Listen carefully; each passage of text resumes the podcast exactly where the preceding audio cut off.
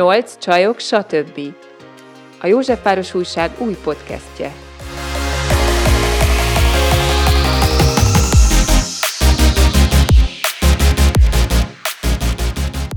Sok szeretettel köszöntjük a 8 csajok, stb. Podcast hallgatóit. A mai témánk így az Anyák Napja után egy nappal a korai magzatvesztés, a perinatális gyász lesz. És itt van velünk Kánya Kinga, a szociológus gyászkísérő, illetve Szentiványi Szilvi, aki a korai magzatvesztés jogi oldalát vizsgálta jogászként, a Koraszülöttekért Országos Egyesület önkénteseként, viszont most itt ebben az adásban a témában érintett anyaként ül itt velünk. Úgyhogy mindkettőtökhöz az a kérdésem, hogy hogyan találkoztatok ezzel a témával, mi az érintettségetek, miért fontos nektek ez? Kezdett Szilvi. Sziasztok! Több szempontból találkoztam a témával, egyszer nagyon-nagyon korán, nagyon korai éveimben, 20 éveimben személyes érintettség miatt, mert bár nagyon szerettünk volna babát, ez valahogy nem egészen úgy sikerült. Nem volt olyan egyszerű ez az út nekem, mint azt gondolná az ember, hogy kellene, hogy legyen. És mire így a 20-as éveim végére sikerült egy terhességet végigkísérni és végigvinni, és megszületett a kisfiam, addigra 3 babától köszöntünk el, nagyon korai szakaszban, és ez nagyon megviselt abban az időszakban, de nem volt ezzel semmilyen kapcsolatom a külvilággal, tehát nagyon magányos voltam ebben az időszakban, ebben a témában, és nem foglalkozott ezzel senki, nem kapott ez akkora fényt, és akkor nem volt ez egy ilyen központi kérdés. És a család számára én nyilván próbáltam elnyomni magamban ezeket az érzéseket és ezeket a problémákat. Aztán már a kisfiam kapcsán becsatlakoztam a Koraszülöttekért Országos Egyesületbe, hiszen ő korababa volt, és az Egyesület munkájában foglalkoztunk azokkal a babákkal, akik túl korán érkeztek, annyira korán, hogy nem sikerült már segíteni nekik, hogy nem volt erre lehetőség. Az Egyesület az önkéntesen készítettek angyalpólyákat ezeknek a babáknak, hogy a szülők, az anyukák, apukák tisztességesen, méltósággal, szeretettel tudjanak elköszönni tőlük, és akkor kezdtünk el foglalkozni bővebben, kifejezetten én a jogi oldalával annak, hogy milyen traumák érik ilyenkor az anyát és az apát, milyen lehetőségeik vannak, a kórháztól mit kérhetnek, a társadalomtól mit várhatnak, akár abban, hogy megnézzék a babát, megfogják, megöleljék, eltemessék, hazavigyék. Úgyhogy engem ebből a szempontból érint ez a téma. Nagyon szépen köszönjük már most így az elején, hogy megosztottad velünk a történetedet, amiben valószínűleg a későbbiekben még bele is fogunk mászni. Remélem, hogy nem mászni, hanem inkább csak finoman, puhán, bele, nem is tudom, gyalogolni az se jó, belemenni, akkor csak így. Én meg szeretném itt kérdezni, hogy mennyire lehet erről kérdezni téged, tehát hogy ezt te hogy érzed, hogy mennyire dolgoztad ezt meg magadban, vagy hogy állsz most ennek a feldolgozásával, hogy beszélhetünk erről mélyebben? Beszélhetünk erről mélyebben, de most, hogy elkezdtem róla beszélni, tulajdonképpen azt kell, hogy mondjam, hogy ez az első olyan alkalom, amikor erről nagyobb körben beszélek, vagy egyáltalán közelebb engedem magamhoz ezt a témát, és hiába vagyok túl rengeteg terápiás ülésen, ez valahol soha nem került szóba. Tehát ez annyira mélyen volt, hogy amíg Zsófi meg nem keresett a témával, addig eszembe sem jutott, hogy erről beszéljek bárhol is. Hallgassuk meg Kingát, hogy hogyan vagy érintett a témában, amit mi most ma felhoztunk. Sziasztok! Az én történetem körülbelül 2014-ben kezdődött. Én a civil szektorban dolgoztam trénerként nagyon sok hátrányos helyzetű csoporttal, és a családban történt egy magzathalál, konkrétan a szülés előtt egy nappal halt meg az egyik rokonomnak a kisbabája, és neki kerestem feldolgozó lehetőségeket, és akkor találkoztam a Napfogyatkozás Egyesület gyászfeldolgozó csoportjaival, és mivel én is elég sok olyan csoporttal dolgoztam, akik veszteségeket élnek meg, ezért elmentem megtanulni ezt a módszert, mert hogy azt gondoltam, hogy ezt én jól fogom tudni használni a különféle munkáimnál, aztán úgy tűnik, hogy ez volt az elhívás, amitől így itt is maradtam, mert hogy elkezdtünk gyászfeldolgozó csoportokat indítani így a képzés után az egyik kolléganőmmel, aztán végül bekerültem az Egyesületbe, és azóta így a vezetőségében is azon dolgozunk, hogy minél szélesebb körű elismertsége, meg ismertsége legyen annak, hogy lehet a veszteségeken keresztül önmagunkhoz kapcsolódni, és az pedig nagyon sokat tud segíteni abban, hogy ezeket a veszteségeket fel is dolgozzuk. Egyébként annyit mondanék az Egyesületről, aztán utána azon keresztül már inkább ennek a speciális gyásznak a részleteiről fogunk úgy is beszélni, hogy a szervezetet egyébként még Polc Ellen alapította, és pontosan azért, mert, és azóta ezt a missziót képviseljük is, meg én szociológusként ehhez tudtam nagyon kapcsolódni, azon túl, hogy a gyász meg a veszteségek mennyire tabu témák a társadalomban, hogy abban a közegben, amiben élünk, akár itt a városban, akár különféle vidéki helyszíneken, akár közösségekben, vagy azok hiányában, nagyon kevés tér és idő van arra, hogy a gyászsal, ami egyébként egy természetes folyamat, mindenki tudjon haladni magában, és hogy valójában mindenki tud gyászolni, mert hogy ehhez nem kell különféle szakmai segítség, csak azok a feltételek nincsenek meg, amiben hozzáférhetünk a saját gyászunkhoz. Például tudunk róla beszélni, például meghallgatnak, például értő figyelmet kapunk, vagy segítő mondatokat, meg hát az idő tényezők is gyakran ezt akadályozzák, mert rohanni kell, vissza kell térni a szokásos életritmusba, tehát hogy nincsenek meg azok a terek és idők, ahol ez így meg tud történni. Úgyhogy ezért a mi fő missziónk, hogy mindenhol elérhető gyászfeldolgozó csoportok legyenek az országban, és most már nagyon sok helyen vannak, és rengeteg önkéntes vezeti ezeket a csoportokat, amit egyébként érintettek is el tudnak indítani maguknak, mert ezek önsegítő támogató csoportok, és az is a lényege, hogy ne egy ilyen terápiás folyamatként legyen árazva sem, hanem ezek ingyenesen vagy nagyon alacsony áron elérhető csoportok, mert hogy azt gondoljuk, hogy a gyászához mindenkinek joga van, és a saját hozzáféréséhez is joga van, tehát hogy pénzügyi helyzettől vagy lakóhelytől függetlenül legyenek ezek elérhetőek. És ezen belül egyébként a témához kapcsolódva mi nagyon sok speciális veszteséggel is foglalkozunk, és ennek az egyik része egy ilyen nagyon komplett megközelítésben a pre- és perinatális gyász, ami azért egy nagyon kiterjedt és komplex gyászfolyamat. Itt, amikor beszéltünk arról, hogy mi lesz az adás témája, akkor felmerült az abortusz kérdése, és mindenképp szerettük volna behozni, és arról kérdeznélek titeket, hogy gondolkodtok ti erről, vagy hogy látjátok, hogy gondolkodik a társadalom erről, hogy itt elég nyilvánvaló, hogy az abortuszt is meg kell gyászolni, de hogy mégis egy művi vetélésről beszélünk, nagyon sokak által megítélt dologról van szó, és hogy ott talán még, vagy én így látnám, hogy talán ott még kevesebb lehetőség van a gyászfeldolgozásra, meg arra, hogy mondjuk értő figyelmet, empátiát kapjon az ember a környezetétől. Illetve ezt még inkább titokban szokták tartani. Szerintem az abortusz az egy nagyon komplex dolog. Egyrészt azért, mert az is egy veszteség, tehát egy gyászfolyamat. Mi nagyon gyakran találkozunk azzal, hogy nők 5-10 év után kezdenek el hozzáférni a saját gyászukhoz az abortuszokkal kapcsolatban. Mi egyébként indítunk kifejezetten abortusz feldolgozó csoportokat, pontosan azért már, hogy ennek a stigmatizációja azért nagyon erős ennek a témának, és hát sokkal árnyaltabb is, mint ahogy a közbeszédben ez így megjelenik. Ugye most volt ez a törvény is, ott is azért elég erőteljesen kihangosítottuk, hogy azért a morális kérdések azok nem feltétlenül engedik hozzáférni a nőket a saját gyászukhoz, illetve ugye ennek van egy intézményrendszeri szintje, megítélése, ahogy mondjuk az ellátórendszerben a nőkhöz viszonyulnak, vagy a párkapcsolattal kapcsolatos dilemmák, hogy hogyan hoznak közös döntéseket, és a nők egyébként hogyan férnek hozzá a saját döntésükhöz, hogyan kezelik a nőket például ezekben a helyzetekben. Úgyhogy ezért nagyon fontos, hogy ennek az abortusz témának legyen egy olyan tere, ami egy kicsit el is különíti az egyéb perinatális, pre- és perinatális gyászoló nőktől azért, hogy mi úgy szoktuk mondani, hogy bűntudat nélkül lehessen hozzáférni ehhez a gyászhoz. Tehát legyen ennek egy ilyen felszabadító ereje is.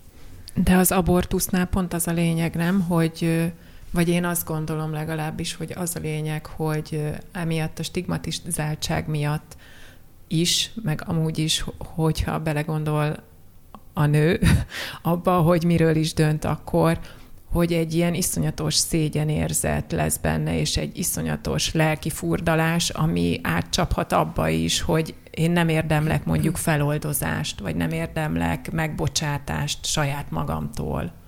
Hát ahogy nagyon sokszor az ilyen típusú döntések egyébként kihatnak az élet minden területére, tehát hogy így tovább gyűrűznek ezek a veszteségek. A szégyen az egy nagyon markáns érzés, és hát ugye az is van, hogy ezekben a csoportokban azért azt ki lehet mondani, hogy annak ellenére, hogy morálisan nem értek egyet azzal, ahogy döntöttem, nem tehettem mást. És ennek az ellentmondása, hogy egyébként a gyászban nagyon sokszor van nagyon sok ellentmondás, és nagyon sok ellentmondásos érzés is, ennek a feldolgozása, meg ennek a tere nagyon fontos, hogy ő saját magát sem úgy az alapján ítélje meg, hogy morálisan egyébként valóban nem értett ezzel egyet, de hogy azt a megértést is meg tudja kapni saját magától, illetve a többiektől, hogy abban a helyzetben nem tudott másképp dönteni. És ezt nagyon sokan el is mondják. Szilvi, te mit gondolsz erről az abortusz témáról? Főleg ugye az szokott mindig ilyenkor mérvadó kérdés lenni, hogy az egyik nő azért küzd, hogy gyereke lehessen, a másik nő pedig elveteti az életet, amire mondjuk nem vágyott, nem áhított, mégiscsak úgy hopp megadatott neki. Annak a nőnek a szemszögéből pont így néz ki, igaz, hogy neki miért, nekem meg miért nem. Ez egy nagyon érdekes kérdés volt nekem mindig, mert gyakorló vérfeministaként mondhatom azt, hogy nagyon hiszek a nő önrendelkezési jogában. Tehát ezt kezdőjogászként, illetve amikor erről tanultunk annak idén az egyetemen is, nekem ez egy elképesztően fontos igazság és mondat volt, hogy az ember rendelkezik a saját teste felett, rendelkezik a saját akarata szerint az élete felett. És ehhez a jognak minden eszközt és lehetőséget biztosítania kell. Tehát a nő önrendelkezési jogába az is beletartozik, hogy dönthessen arról, hozhasson döntést arról, hogy kíván-e egy gyereket megszülni, kíván-e egy terhességet megtartani, vagy nem. És ehhez én azt gondolom, hogy jogászként is azt gondolom, hogy senkinek semmi köze nincsen ezentúl. És ezt nem befolyásolja az, hogy nekem sikerült-e végigcsinálni annyi terhességet, amennyit szerettem volna, olyan korán gyereket szülni, ahogy szerettem volna, vagy még több gyereket szülni. Nincs összefüggésben, nekem attól nem lesz több vagy kevesebb, hogy más-másként dönt az életéről. Tehát nekem nem volt ez egy ilyen rossz érzés soha, és a mai napig azt gondolom, hogy elég kemény döntés az egy nőnek, ahhoz, hogy a társadalom és mások ne ítélkezzenek és bíráljanak felette, hiszen nem vagyunk abban a cipőben, nem vagyunk abban az élethelyzetben, nem tudjuk ezt eldönteni senki helyett, hogy neki akkor mi a jó, és ő meg fog ezzel dolgozni, meg fog ezzel szenvedni még az élete során. Nem azért, mert ezt kívánjuk neki, hanem pont azért, amiről itt beszéltünk, hogy ez egy nagyon kemény gyászfolyamat és szégyen és stigmatizáció. Ez az egyik fele. Másrészt pedig én azt gondolom, hogy nagyon nagy kár összemosni ezeket a helyzeteket. Tehát van mindennek oka. Az egyetlen olyan szituáció, amiben azért megremeg az én hangom is, amikor arról kell beszélni, hogy valaki az abortuszt, mint a fogamzásgátlás egy módját használja, mert azért azt gondolom, hogy 4-szer, 5-ször, 6-szor, 7-szer nem nagyon tud az ember olyan élethelyzetbe kerülni. Tehát az már felelőtlenség. Azt már azt gondolom, hogy ott más gondok vannak, és ott sem az abortusz ténye a probléma, hanem az a felelőtlen életszemlélet, ahogy valaki az életéhez áll. Térjünk picit vissza a korai magzatvesztésre. Itt már amikor felmerült a téma, akkor is itt a szerkesztőségen belüli hangokból úgy tűnt, hogy ez egy nagyon perifériára szorult téma, hogy egyszerűen, mivel nem tudunk róla, mivel van ez a 12 hetes ultrahang a babáknál, ha jól tudom, akkor a legtöbb magzatvesztés az előtt történik, és ugye akkor szokták bejelenteni egyáltalán az ismerősöknek, tehát akár szűk körben is, akár körülöttünk lehet egy csomó olyan anyuka, akiből aztán végül nem lett anyuka, és erről mondjuk nem tudunk, mert nem olyan közeli a barátság, hogy erről így nem beszélünk, hogy hogyan lehetne ezt szerintetek behozni, vagy mi erre a mód? Hogyan kezeljük, hogyha egy ilyen a tudomásunkra jut? Lehet, hogy egy kicsit árnyaljuk ezt a korai magzatvesztést, csak még annyira persze. Láthatatlan, hogy nem is biztos, hogy tudjuk konkrétan kötni, mert ugye van az a része ennek, amikor valaki várandós lesz, és elvetél spontán vetéléssel, akár a 12. hétig, általában a 16. hétig van az, hogy akkor ez egy ilyen egy ilyen egyfázisos magzatvesztés történik. Itt is azért vannak eljárások, van ez a babona, ugye, hogy ha nem mondom el, akkor majd minden rendben lesz. Tehát, hogy a babonákról szerintem érdemes beszélni, meg ezekről a közhiedelmekről, mert azért itt ezen a fronton ez nagyon működik. Ugye az is fontos, hogy melyik trimeszterben történik, itt az elején azért még máshogy van kapcsolat, de van, és ennek a kapcsolódásnak is vannak sajátosságai. Akkor az egy fontos része szerintem, hogyha például kimutatják, hogy valamilyen betegsége van a magzatnak, és akkor mi történik, mert én mondjuk dolgozom sérült gyereket nevelőnőkkel, és látom azt, hogyha hoznak egy olyan döntést, hogy megtartanak egy Down-szindrómás babát, akkor mi történik az életükben, hol vannak a veszteségek, és hol van az, amikor nem.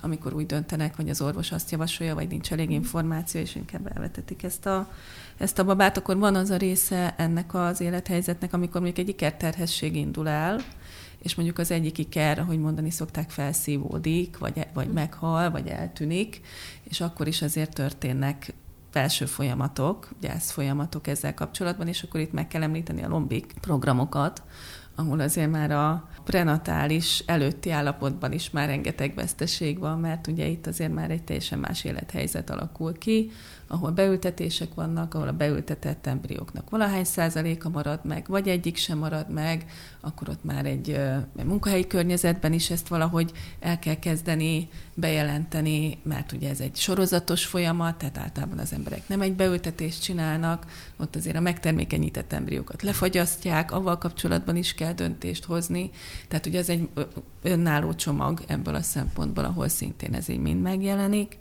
Úgyhogy hogyha egy kicsit azt mondjuk, hogy korai magzatvesztés, akkor ezekről beszélünk konkrétan, és így talán egy kicsit konkrétabban látjuk is, hogy mit jelent, milyen élethelyzeteket jelent. Nekem erről az jutott eszembe az árnyalásról, ha már behoztad, hogy úgy szokott lenni, hogyha valaki, mit tudom én, a 3 hónap körüli időszakban vetél el, akkor úgy tartják, mintha annak nem lenne legalább annyira releváns a gyásza, mint az, aki már egy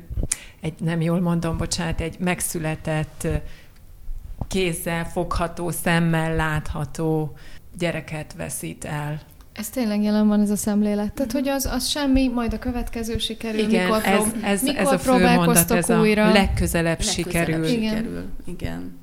Nem baj, majd lesz másik. Ugye ez is szokott lenni, de hát Szilvi, gondolom, te tudod, hogy mik azok a biztos nem mondatok, álltál még amiket, rá készen. Igen, meg nem fejlődtél még valamit meg eléggé, tehát hogy ezek az önsegítő, hogy mondjam, szemlélet is, vagy ezek a önfejlesztő szemlélet is sokszor visszahárítja például a nőkre a felelősséget azzal kapcsolatban, hogy miért történt ez velük. Meg túl stresszeltél, nem tudtál kiszállni a munkából, tehát hogy biztos nem akartad eléggé. Neked mi volt a tapasztalatod? Ez volt az én tapasztalatom is.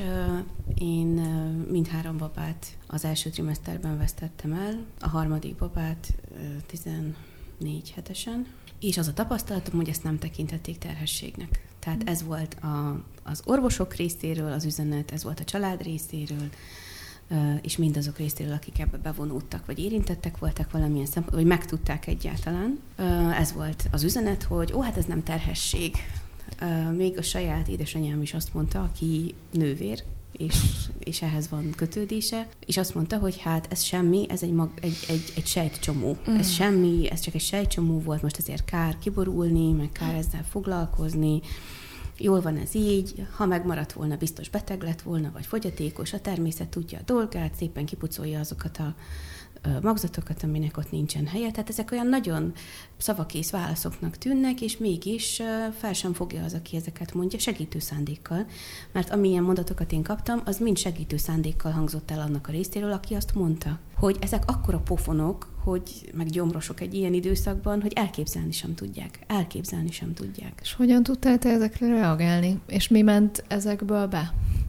És mi volt egyáltalán a te lelkedben? Hát ebből mindenbe ment, tehát nagyon mélyre. Mert én azt gondolom, hogy egy ilyen szituációban az embernek a páncélja összetörik elég rendesen, úgyhogy minden felületi karcolás az legalábbis húsítható. Mondhatom ezt a saját nevemben, nem tudom, hogy ki hogy éli meg, vagy hogyan élte meg. Nekem az volt a tapasztalatom az első után, hogy én már nem nem is mondtam, vagy nem beszéltem róla már a harmadik terhességnél, már nem mertem nagyon elmondani senkinek azt, hogy babát várok, mert hiszen már kétszer kudarcot vallottam, és ez a másik kérdés, ami itt azért bejön párhuzamosan, hogy a nő a saját kudarcaként éli meg, tehát a második vetélés után már úgy voltam vele, hogy oké, az egyet, és mekkora baromság ez, de még tanult, edukált nőként is azt mondtam, az első reakcióm az volt, hogy oké, a nőként arra teremtették a testemet, hogy életet adjak egy gyermeknek, és tessék, képtelen vagyok beteljesíteni, tehát képtelen vagyok megtartani, képtelen vagyok alkalmassá tenni a testem, magamat hibáztattam érte, abszolút. És jól értem, hogy akkor neked a negyedik terhességed ment végig, igen. És az alatt, a terhesség alatt te hogyan tudtad ezeket a kudarcnak megélt történéseket félretenni? Tehát hogyan voltál abban jelen? Én teljesen pánikban voltam végig. Ahogy ez kiderült, akkor nyilván ez egy ilyen reszketeg öröm volt. Nagyon sokáig nem is derült ki, vagy hát számomra sokáig, mert ugye máskor úgy volt, hogy tényleg 1-2-3 napos menzesz kimaradás után rögtön teszt, minden, és akkor várakoztam. Itt pedig már eltelt egy hét is, meg 2, és akkor úgy voltam, hogy hát biztos valami kis kósza hormonzavar. Éreztem én, hogy kicsit görcsölget a pocakom, hát mondom, biztos majd valami történik. És akkor egy kolléganőm mondta, hogy figyelj, mi egyszerre szoktunk menstruálni, nem gondolod, hogy csinálnál egy tesztet? És akkor csináltam egy tesztet. És mivel reggeli első vizelet, ezért képzeljétek el, hogy hajnali 4-kor felkeltem, és ott reszkedtem a kis poharammal. És azonnal kidobta a 2 csíkot, és én olyan boldog voltam, végtelenül boldog, ez volt az első érzés, és utána pedig halálos pánikban voltam egészen addig, amíg az orvos meg nem erősített, hogy oké, ott van minden, ultrahangon látszik, szuper, akkor utána a következő 3 hét megint stressz, hogy megnézzük, hogy van-e szívhang. Jó, akkor hallottam, hogy van szívhang, akkor megint egy stresszel kevesebb. Akkor még ugye trend volt, hogy adtak sárga testhormont, amikor fenyegető vetéléssel kell számítani, és mivel ez volt a kór előzmény, ezért mindenféle kúpokat, tablettákat, kutyafüléket kaptam az első trimeszter végéig. Nem is beszéltem róla senkinek, tehát itt jönnek be, és nem az volt a babban, hogyha elmondom valakinek, akkor úgyis elvetélek, hanem az volt a trauma nekem, hogy ne kelljen még egyszer elmondani valakinek, és nézni a sajnálkozó arcokat, meg meghallgatni ezeket az üres lufi mondatokat. És benned az, hogy mennyire tudod magad átengedni ennek az örömnek, hogy beleélni magadat, hogy ez most már lesz. A végéig nem volt meg, és én voltam az anyuka, meg nyilván a gyermek apukája, és akkor már ugye a nagymama is betárs volt, az én édesanyám, hogy nagyjából minden harmadik héten ultrahangon voltunk privátban, úgyhogy a világ minden pénzét ott hagytuk. Ultrahangra, meg 4D ultrahangra, meg mapamozira, meg mindenre, hogy mindent figyeljünk, kísérjünk, nézzük, lássuk. 3-szor váltottam nőgyógyászt a terhesség alatt, amíg megtaláltuk azt, akiben megbíztunk, hogy majd végig kíséri jól, és hát nem volt egyszerű tényező az sem, hogy a 3.-4. hónapnál már megmondta a nőgyógyász, hogy egészen biztosan, vagy ő gyanítja, hogy koraszüléssel fogjuk befejezni. Úgyhogy azt tudom tenni, hogy nagyon vigyázok magamra, meg a babára, meg egészséges vagyok, meg figyelek, és figyeljük a jeleket, de hogy egészen biztosan idő előtt fogjuk befejezni a terhességet. És így lett? Így. Én vissza szeretnék lépni oda, hogy amikor azt mondod, hogy nem beszélsz róla senkinek, tehát engem annyira megüt ez a magány, ez a magányosság, az, hogy nem magadat zárod be, hanem bezárnak téged tulajdonképpen ebbe. Azt tudsz arra, Kinga, választ adni, hogy ez miért van, hogy miért? Tehát nekem ez olyan hárításnak tűnik mindig ez a majd lesz másik, majd valami, tehát hogy ez tényleg csak egy ilyen jó szándékú mondat, vagy azért van benne bőven hárításból, és nem akarok szembesülni a másik fájdalmával adott esetben, vagy azzal, hogy én is lehetnék a helyében őként. Ilyenkor mi az, ami ezt így ami miatt ez kialakul? Hát egyébként mi a csoportban mindig van egy külön alkalom, amikor a segítő-nem segítő mondatokról beszélünk. Pontosan azért, mert hogy ugye jó szándékból is lehet nem segítő mondatokat mondani, és általában a segítő mondatok nem direkt jönnek ki, hanem tök véletlenül úgy, hogy maga, aki mondja, ő se tudja, hogy ez mennyit segített annak az embernek, aki ebben az élethelyzetben van. Úgyhogy erről külön szoktunk beszélni, mert hogy rengeteg ilyen reakció van, ami egyébként egyrészt azért van, mert nincs fórum, ahol erről beszéljünk. Tehát, hogy azok, akik a magzatvesztő nők körül vannak, de akár bármilyen gyászoló körül vannak. Úgy kell elképzelni sokszor, mintha itt topognak egyik lábukról a másikra, nem tudják, hogy mit mondjanak, mondjanak-e valamit, vagy nem mondjanak valamit, mivel okoznak rosszat, nehogy az érzelmekben nagyon beletiporjanak, tehát hogy van ez a fajta, hogy mondjam, ilyen tehetetlen eszköztelenség, ami ott így tombol. A másik az, hogy ugye ebben a periódusban, mondjuk egy ilyen 1-3 hónapig nagyon sok mindenről még nincs szó, tehát nem akar olyat mondani a másik ember, amiről nem is beszélt neki az a nő, akiről éppen szó van, tehát hogy az egészben van egyfajta ilyen bizonytalanság is, hogy most miről lehet beszélni, miről nem lehet beszélni, vagyunk ami olyan viszonyban, hogy beszéljünk.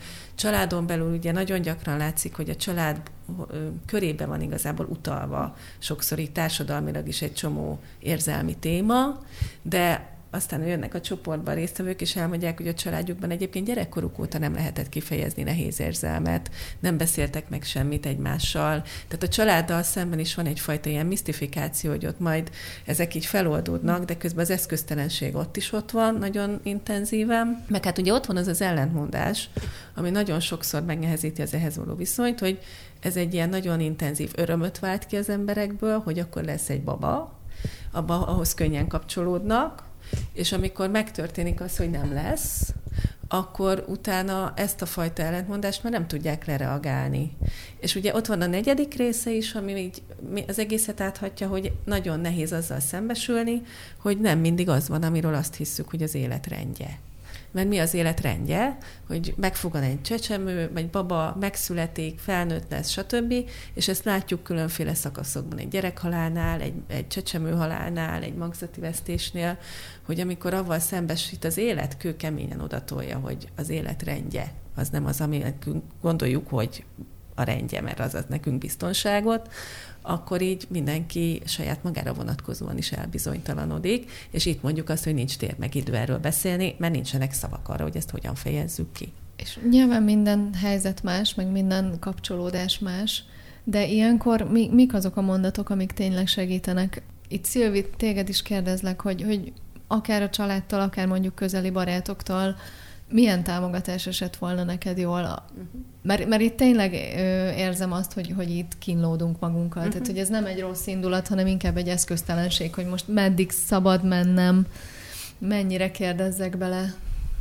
Ez egy nagyon jó kérdés, és nagyon fontos gondolat, mert mi a koraszüléssel kapcsolatban ugyanezeket a segítő szavak és nem segítő szavakat gyűjtöttük például össze, ami segítő szavak és nem segítő szavak a kórházi személyzet részéről, a védőnő részéről, a családtagok részéről, a barátok részéről. Hát sokan nem tudják, hogy mennyi fájdalmat tudnak okozni egy-egy mondattal, és hogy mi lenne az, ami ilyenkor segítség. Hogy elvonatkoztassak és meghagyjam itt a szakmai részét, majd a hozzáértőnek. A tapasztalati szakértés. Én inkább azt mondom, hogy ami nekem segítség, és ez minden esetben segítség volt más traumahelyzetben is, az a már elhangzott értő figyelem. Tehát, hogy ne próbáljunk meg tanácsot adni, okos gondolatot, ne keressünk magyarázatot rá, ne akarjuk bölcsebbek és jobban tudóak lenni ennél, hanem az elég, hogyha ott vagyunk, jelen vagyunk, és engedjük, hogy a másiknak fájjon. Engedjük, hogy megélje, hogy ha bele akar merülni, és ha dagonyázni akar benne, akkor dagonyázzon benne.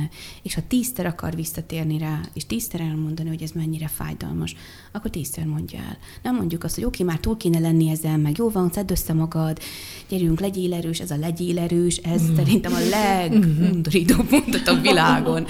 Ez nem, tehát nem kell erősnek lenni. Miért ne lehetne? Tehát a legnagyobb ajándék szerintem, hogyha ott vagyunk, és lehet a másik mellettünk gyenge. Tehát nekem ezt hiányzott, hogy hadd legyek gyenge, hadd gyászoljam meg, sírjak, toporzékoljak, hadd haragudjak a világra, mondjak ronda dolgokat, hogyha az jól esik, és ne akarjanak tanácsokat adni, tippeket, hogy majd legközelebb mit, és majd hogy kéne jobban, és majd mi lehetett vajon ennek az oka, és keressük nem kell megoldást keresni, én azt gondolom. Ez legyen az orvostudomány feladata, úgyse tudunk magyarázatot adni egy csomó ilyen esetre. Én nem gondolom, hogy ezek segítségek lennének ilyenkor. Nekem az jelentett volna segítséget, hogyha valaki csak ott van velem. Engedi, hogy megéljem, engedi, hogy fájjon, hogy kiboruljak, amikor kell, hogy gyenge legyek, hogy adjak magamnak időt, és ha 3 év múlva, amikor szóba kerül, még mindig sírógörcsöt kapok, ahogy ez így is történt. Tehát most már ezek az esetek 13, majdnem 14 éve volt az utolsó ilyen történet az életemben is, és talán még mindig kétesélyes, hogy amikor beszélek róla, akkor fogok-e sírni, vagy nem. Innen tudom, hogy nem dolgoztam fel. De hogy adjuk meg ennek a lehetőségét, hogy a másik valóban veszteségként élje meg azt, ami veszteség. Ne várjuk el, hogy ő erős legyen, meg maszkot viseljen. Nekem ez a legborzasztóbb, amikor azt várjuk, hogy nyomja le magában, és ezt pusolja a társadalom, hogy igen, nyomd le magadban, legyél erős, kifelé vigyorogjál, mutasd meg, hogy milyen kemény csaj vagy, és éld az életed. Amikor engem ez a veszteség ért, akkor én azt hallottam a családomtól, hogy éppen romokban volt az a kapcsolat, az a házasság, amiben ez a baba érkezett volna, és hogy örülj neki, mit kezdtél volna válás után ezzel a gyerekkel egyedül, jobban van ez így, milyen szuper, hogy ez így történt, legalább nem kell ezzel szenvedned, megoldotta az élet, meg a természet, érezzük, hogy ez mennyire kegyetlen mondat. Ráadásul ugyanez volt a helyzet az akkori munkahelyemen, és a vetélés utáni másnap én már mentem dolgozni, ahol én jegyzőként dolgoztam egy jársági faluban, ahol már volt egy némi konfliktus a polgármesterrel, alpolgármesterrel, és az alpolgármester egy nő, akinek éreznie kellene, elmondta, hogy már, hogy én miért voltam másnap pestenők, előtte nap, alónap pestenők, tudják, hogy ott voltam, biztos állás után járkáltam. És én mondtam nekik, hogy akkor idegből, hát nyilván abban a sokkos állapotban, hogy nem, éppen elvesztettem a babámat előtte valamnap, és sírva fakadtam. És ő meghúzta a vállát, és azt mondta, hogy ki tudja. És nem tudom elmondani, Jézusom, hogy én akkor mekkora harag és düh volt bennem, és majd itt cáfoljátok, vagy erősítsétek meg, de nekem ez mindig egy ilyen nagyon érdekes vita téma volt, hogy nők miért tudják egymást jobban bántani, mint amennyire férfiak tudnak minket bántani. Hogy olyan, minthogyha a nőkben kevesebb lenne az együttérzés egy ilyen szituációban a másikkal szemben. Könnyebben mondunk ítéletet akár egy abortusznál, könnyebben söprünk oda valami buta mondatot, amikor a másik elveszít egy babát, hogy nevel anyaként, vagy hogy nem, hogy éli meg a terhességét, vagy hogy nem, egyáltalán, hogy hívhatja a terhességnek, vagy valami más nevet kell mondani, ami jobban megfelel az aktuális trendeknek. Szóval hát én arra azt tudom mondani, amit a Kinga mondott, hogy ez a saját bizonytalanság. Meg a saját félelmeknek az egész témája volt, hogy benne van valami olyan megdolgozatlan rész, valami olyan lehasított rész, amivel nem akar szembenézni. Mondjuk a női szolidaritás és annak hiánya az eleve szerintem egy önálló téma, hogy így van, mert hogy szerintem nagyon sokszor, nagyon sok területen szeparálják el egymástól a nőket, azért, hogy sokkal kevésbé tudják ezeket a közös pontokat egyébként saját maguk számára is megélhetővé tenni. Ez a feminista, én nem ebben most nem menjünk ki a rendszer szintű izoláló mechanizmusokba, de én 3 dolgot egyébként még így ehhez kapcsolódóan így behoznék, mert szerintem tök fontos, és biztos van neked is erről tapasztalatod. Az egyik az, hogy azért a gyász az mindig az egyik legsérülékenyebb állapotunk, és hogy abban még az is egy feladat, hogy másokat megkímélni az ő eszköztelenségüktől, azért az mindig egy ilyen nagyon nagy kihívás, és sokszor a gyászolók is erre kényszerülnek, hogy megkíméljék mondjuk a környezetüket attól, hogy egyébként az ő gyengeségüket kelljen hallgatni, vagy többször el kelljen mondani, vagy akár ilyeneket is szoktam hallani, hogy jaj, annyira megviselt az, ami veled történt, hogy ezért nem tudtam jönni segíteni neked. Tehát, hogy azért ezek a mondatok ott vannak, főleg még a családban is ott vannak, úgyhogy még arra is legyél tekintettel, hogy a másiknak mit okoz az, ami veled történik, tehát, hogy ezek ilyen történetekből rengeteg van. A másik, ami így azért itt ebben van egy csomó feladat, és ezt most így arra is mondanám, hogy most feldolgoztál valaki, vagy nem, meg hogy mennyire gondolodtál, hogy feldolgoztad, de hogy az egy jellemző dolog például, hogy nagyon sokáig, akár évekig, évtizedekig egy vetélés után, vagy egy babavesztés után számon tartja az anya, vagy így bejön, hogy most lenne valamennyi idős a gyerekem, most szülnék, és ezt különösen fel tudja hangosítani. Engem ezek szoktak a leginkább megrendíteni, ezek az ilyen párhuzamok, hogyha mondjuk van egy másik nő, aki egy időben lett terhes, és neki egyébként megszületik a gyereke. És akkor ebben a helyzetben végignézni, vagy ott látni, hogy akkor neki megszületett, látni rajta, hogy egyébként mennyi idős már az a gyerek, aki az enyém is lehetne például. Úgyhogy ezek szerintem hosszú távon is nagyon megviselő helyzetek, és erre sincsenek fölkészülve sem a nők, és nem kapnak elég támogatást abban, hogy ezekkel a helyzetekkel megbirkózzanak. És akkor még egy dolog, és akkor mondjátok, hogyha egy kicsit hagyjam abba. Csak még egy de hogy ezt abszolút ebben a segítő jelenléttel is, hogy ha vannak ilyen helyzetben lévő anyák vagy nők, akkor miért érdemes erre odafigyelni? Hogy ugye, hogyha van egy híre annak, hogy valaki várandós lesz, egy társaságba például, vagy baráti társaságba, akkor mindenki nagyon örül, és akkor utána mondjuk fél év múlva van egy kerti parti, ahova így elmennek és megkérdezik, és hogy vagy, mikor lesz, vagy mi történt, vagy nem mernek szólni arról, hogy neked már miért nincsen pocakod, vagy most akkor miért nem akkora, amekkorának már ennyi idős terhesen lenni kéne. Tehát, hogy nagyon sokan, ezt az izolációra mondom, hogy nagyon sokan ezért úgy döntenek, hogy inkább nem megyek el. Nem szeretném azokat a kérdéseket meghallgatni. Nem szeretném látni az XY hasát. Tehát nagyon gyakran van egy olyan reakció, és ez tök jogos is, és hogy ezt is nagyon sokszor szégyellik a nők, hogy nem bírok ránézni egy várandós nőre, nem bírom megnézni, hogy ő tologatja a babakocsit, hagyjanak engem békén, nem megyek el, és hogy ez egy teljesen normális reakció, és ez a feladatunk is egyébként, meg szerintem ezt mondanám mindenkinek, aki ebben van, hogy normalizálni azokat a reakciókat, amik ilyenkor szélsőségesnek tűnnek, de hogy teljesen természetes, hogy itt van egy ilyen nagyon nehéz megélés, amikor ezzel szembesít az élet, és ebben is nagyon fontos, hogy kapjanak segítséget. Tehát nem csak abban a pillanatban, vagy abban a pár hónapban, amikor ez történik, hanem ezek újabb és újabb szituációkat hoznak, amiben szintén nagyon fontos, hogy ott tudjunk lenni. Én a partner oldalát szeretném behozni, hogy itt ez milyen hatással tud lenni egy kapcsolatra, hogyan tud itt a partner támogatóan jelen lenni, és ez mondjuk mennyire jellemző, hogy ez megtörténik, vagy inkább ez szétbontja a kapcsolatot. Én akkor egyel kezdem, és akkor utána át is adnám a szót a Szilvinek, hogy például nekünk a gyászfeldolgozó csoportokban mindig azt szoktuk kérni, hogyha mondjuk rokonok vannak, akkor ne jöjjenek együtt. Mondjuk, ha meghal egy családtag, bármilyen családtag, akkor mondjuk anya-lánya ne jöjjön, vagy mert hogy ez más dinamika, lehet, hogy egymás gyászával kapcsolatban is van dolguk, úgyhogy jobb, hogyha inkább külön gyászolnak egy csoportban, hogy otthon könnyebben tudjanak együtt, de hogy a vendégbaba csoportokban mindig szoktuk kérni, hogy párok is jöjjenek.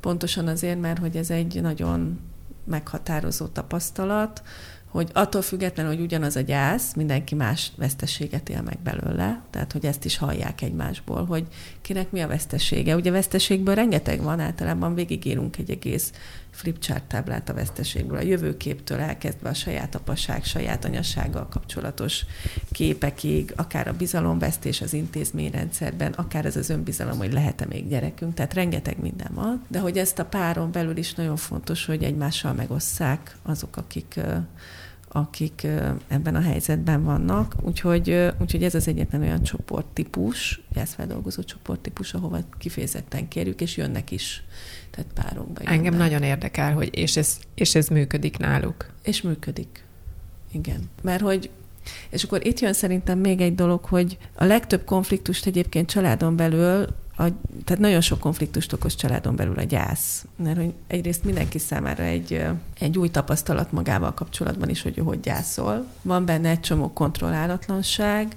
nagyon kevés az energia arra, hogy egymás gyászát is megtapasztaljuk és segítsük, és ettől egy sokkal konfliktusosabb helyzet tud kialakulni. És ezért nagyon fontos például ilyenkor, hogy a pár együtt jöjjön, mert egymás gyászát is megismerik, és teret tud kapni az, hogy ki hogy gyászol, és ki, miben kell egymást támogatni, és mi az, amiben nem. És ettől ezek a konfliktusok is potenciálisan tudnak csökkenni.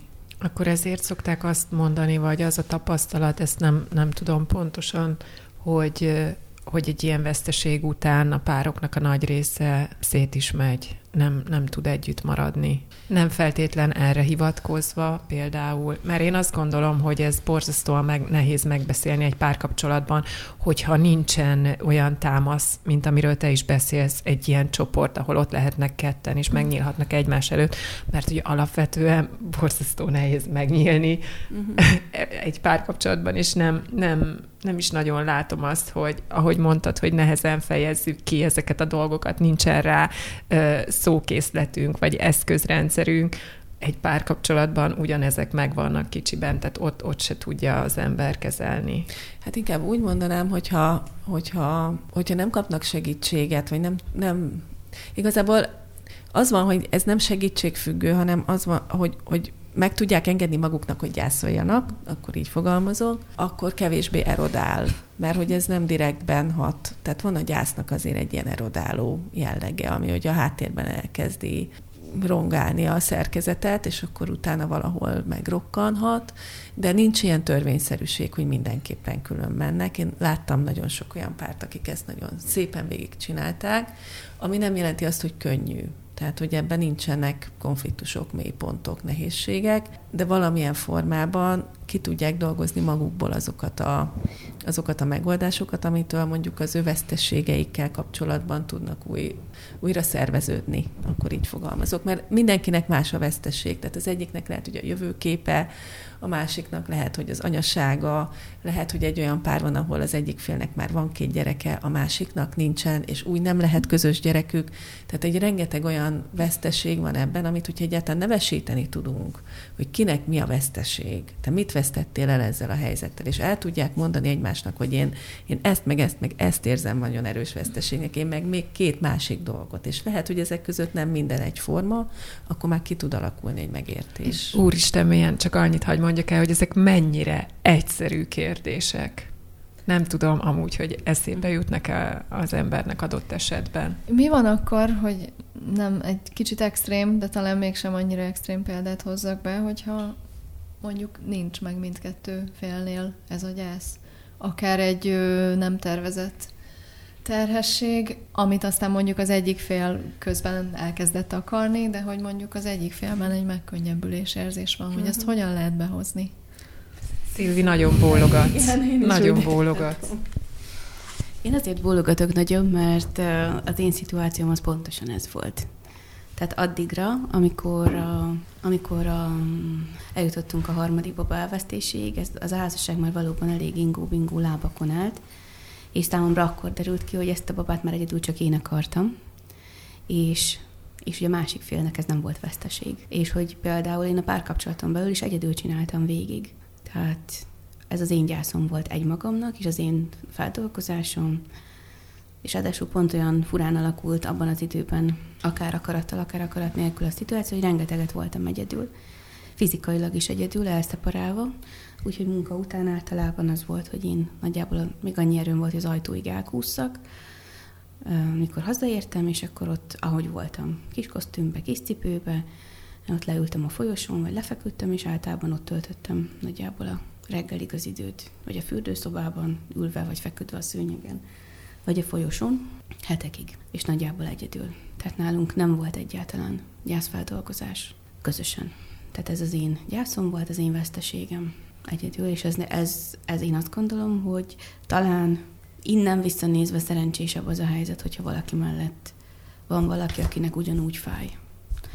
Mert ha még a környezet nem is annyira megértő, hogyha a szűk család nem is annyira megértő, vagy nem kapja meg a másik azokat a visszajelzéseket, amire szükség van, akkor is van mellette legalább egy ember, akinek vagy ugyanannyira, vagy majdnem ugyanannyira fáj ez a veszteség.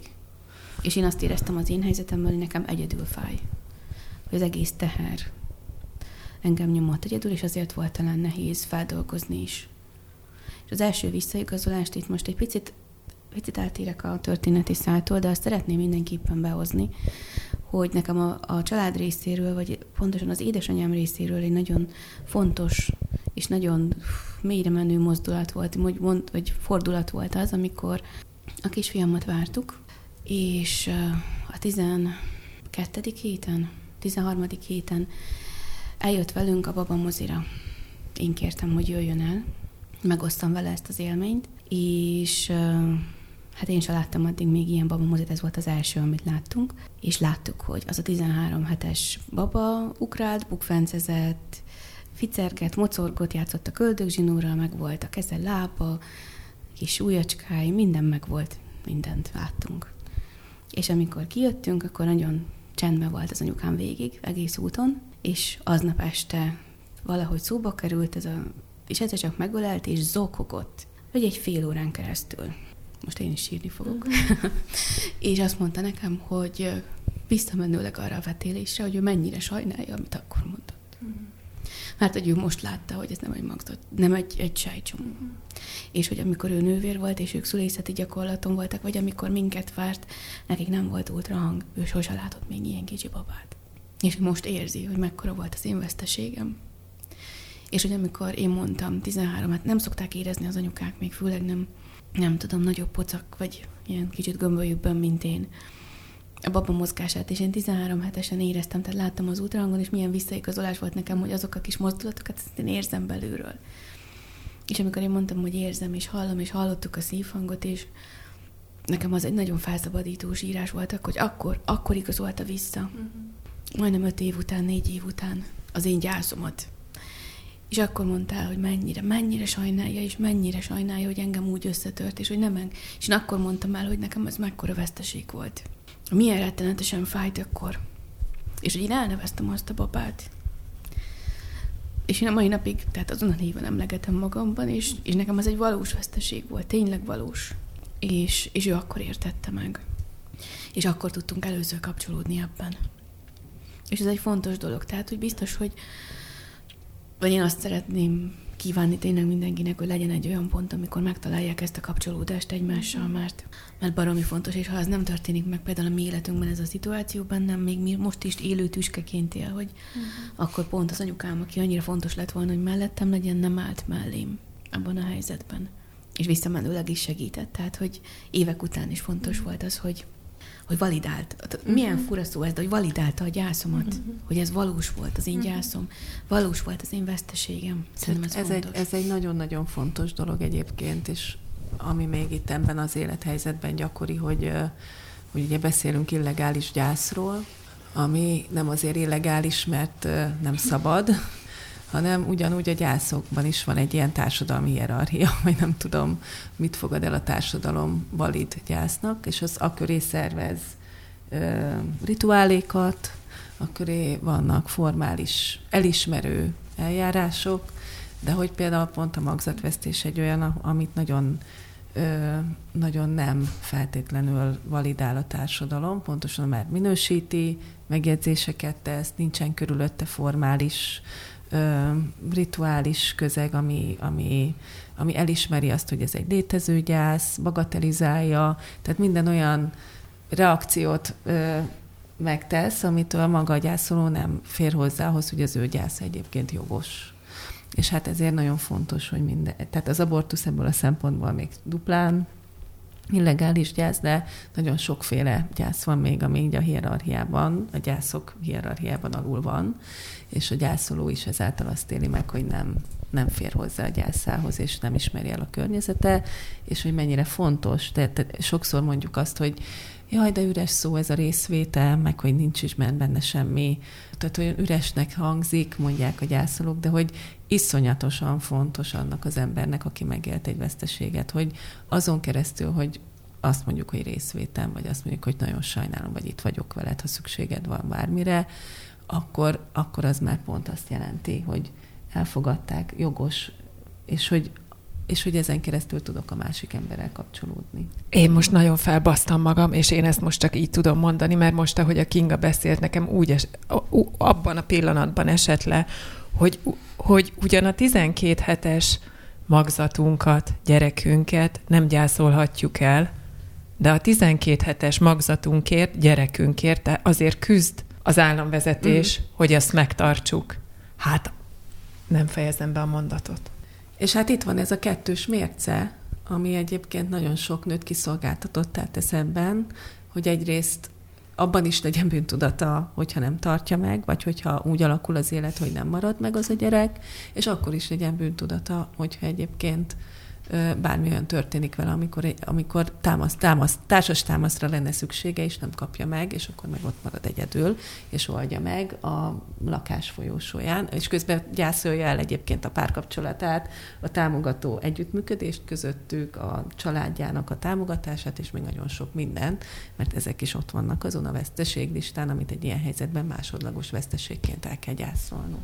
És talán, amit még egy picit fontos lenne itt kiemelni, és nekem mindig ez egy sarokpont volt, hogy van-e joga egy nőnek azt érezni, hogy ő gyászolhat. Amit most Kinga is mondott, hogy elbagatelizáljuk. Tehát, hogy például nekem azért is volt egy lelkifódalásom, hogy jövök én ahhoz, hogy elgyászoljak egy 13 hetes babát, egy magzatot, amikor mások egy 20 hetes magzatot, babát vesztenek el, egy szülés utáni élményük van, traumaélményük, egy veszteségük, egy gyászuk, tehát, hogy az enyém az semmi ahhoz képest. Tehát, hogy még én magamnak is azt mondogattam, hogy ez egy semmi. Ez semmi ahhoz képest, amit másnak meg kell élnie. Hát, hogy jövök én ahhoz, hogy sajnáljam magam?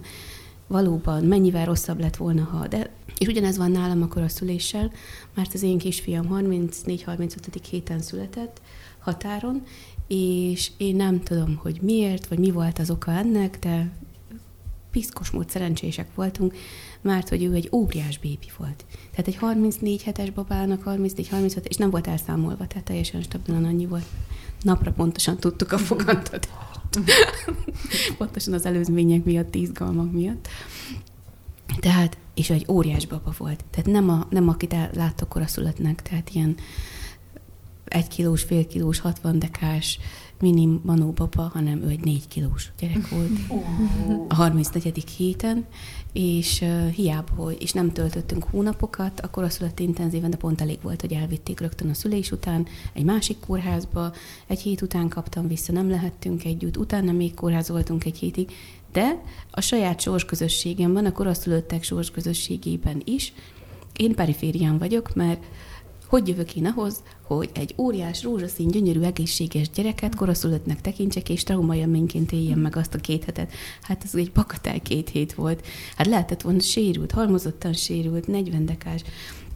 Ülhettem volna 4 hónapot a folyosón, amíg látok egy icipici tenyérnyi babát felnőni, és emiatt igen, nem validáljuk ezeket a traumaélményeket, ezeket a gyászokat, akár a veszteségnél, akármit, tehát viszonyítjuk. Tehát, hogy lehetne azt vajon megoldani egymás között, hogy nem viszonyítás alapján adunk teret egyik gyásznak vagy másiknak, hanem csak úgy elfogadjuk őket skálázás nélkül, hogy kinek ez, kinek az, de ugyanolyan erejű gyász, meg ugyanolyan erejű veszteség. Pont erről a differenciálás, arról, hogy hogyan tudunk jól gyászolni, hogy meg kell tapasztalnunk a valóságát annak, hogy például, amiről nem beszéltünk talán, és ez talán fontos lehet, hogy mennyivel nehezebb vagy könnyebb, hogyha egy ilyen veszteségnél megkaphatod a babádat, és megfoghatod. És valóban el tudsz köszönni, és valóban át tudod élni a veszteséget, nem pedig csak történik valami, egy vérzés a mosdóban, vagy egy orvos valamit csinál, egy vesett állal körülötted, vagy megszülött, de elviszik. És csak egy fantombabád lesz. És egy fantombabád lesz, vagy megszülött, és még él, és megfoghatnád, és nem akarod látni, és nem akarod tartani, vagy ott hagyhatod el tudsz-e köszönni, meg tudod gyászolni anélkül, hogy el tudnád temetni esetleg, vagy bármi más. Szerintem ez minden oldalról fontos. Illetve a búcsúzás mint olyan, ami egy nagyon fontos része.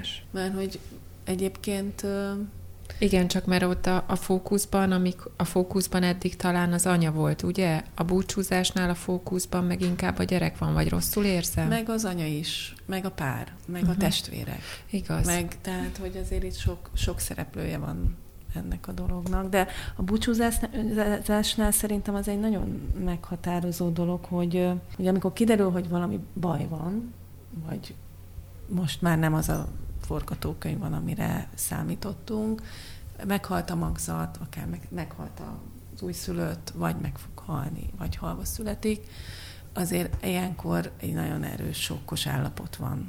Tehát minden gyászban van egy sokkos állapot. Nem azért, mert vannak szakaszai a gyásznak, ezt most el is mondanám, hogy nincsenek, de hogy a sok azért ott van, ahogy így szembesülünk ezzel, hogy nem az van, amit terveztünk, és ebben születhetnek sokkos állapotban döntések például, hogy hogy de szeretnéd megnézni, nem szeretném megnézni például egy halva született babánál, vagy akkor az ott hozott döntést már másnap másképp gondolja az anya. Tehát nagyon fontos, hogy ezt kalkuláljuk be, hogy ebben a sokba azért nem mindig úgy döntünk, ahogy éppen aktuálisan jót tenne nekünk, tehát hagyjunk időt utána még újra dönteni.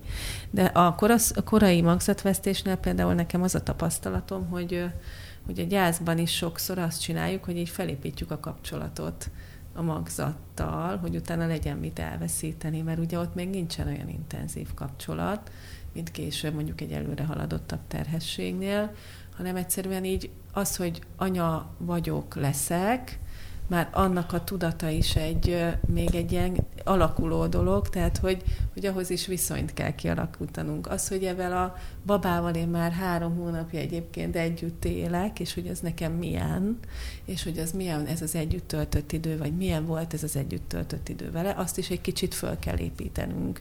Ahhoz, hogy utána ez a kapcsolatot végig el lehessen engedni, és el lehessen gyászolni. Tehát van egy ilyen folyamat, ahogy erről így, ahogy ez így épül ebben a feldolgozásban, és utána el lehet engedni. És egyébként nagyon gyakran ugye az is, hogy ilyenkor egy darab ultrahangkép van még, ami van egy pötty, vagy van egy SMS, hogy elküldi az örömhírt. Tehát, hogy nagyon kevés olyan kézzelfogható dolog van, ami köré bármilyen búcsúzást lehetne intézni, de mi ezeket szoktuk használni pont arra, hogy akár egy ilyen ultrahangkép köré szervezünk egy ilyen csoportalkalmat, vagy akár egy ilyen kis dobozt készítenek a szülők, és abban beleraknak 1-2 dolgot, ami a babával kapcsolatos, írnak hozzá egy levelet, elbúcsúznak tőle. Tehát, hogy valami olyan rituális, közös a cselekvés legyen, ami az övék, és ami segíti azt, hogy ennek az elengedése meg tudjon történni, még akkor is, hogyha esetleg nincsen még egy ilyen, egy sokkal kézzelfoghatóbb része ennek a terhességnek. Nekem az nagyon fontos, de lehet, hogy furcsa kérdésem is van, hogyha én elveszítem a babámat, elveszítem a magzatomat, én attól anya vagyok. Mm-hmm. És nagyon sokan, pont ez egy ilyen meghatározó, hogy akkor én már anya voltam. Akkor én már elkezdtem anyává válni, és hogy az is egy olyan megélés, ami nem tudott befejeződni, nem tudott kiteljesedni. Viszont ott volt, és hogy ennek van egy vesztesége. Bár ez elég furcsa lenne, hogyha én anyáznám magamat utána, mármint, és így szólnék bárkinek is, hogy akkor az van, hogy én szeretnék anyák napjára virágot. Na jó, átmentem kreténbe, tudom. De hogy valamilyen viszonyba kell ezzel kerülni. Uh-huh. És hogy ennek az engedélye nagyon sokszor nincs meg. Mert hogy ugye ki az anya, akinek ott van a gyereke.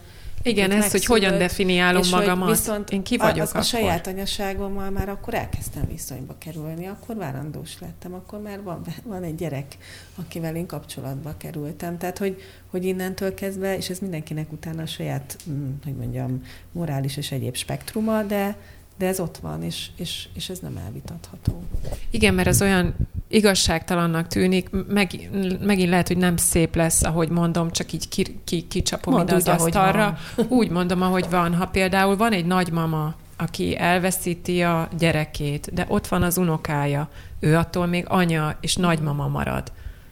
Hogyha ott vagyok én, aki elveszítem a gyerekemet, nincs több gyerekem ezen kívül, teljesen mindegy, hogy tehát én akkor mi maradok, vagy mi vagyok. Uh-huh. Ez borzasztó nehéz. Uh-huh. Én szerintem itt azért érdemes, vagy még civilként mondom azt inkább nagyon laikusként, hogy azért az is egy más szituáció, amikor egy nő életet ad, vagy megszül egy babát. Mindegy, azt szerintem, hogy az a baba már úgy érkezik, hogy nem él, vagy még él egy pár órát, vagy egy pár napot. Tehát, hogy az én szememben valahol ott van a választóvonal. Tehát én például én csak a veszteségemet éltem meg, amikor elveszítettem a babákat.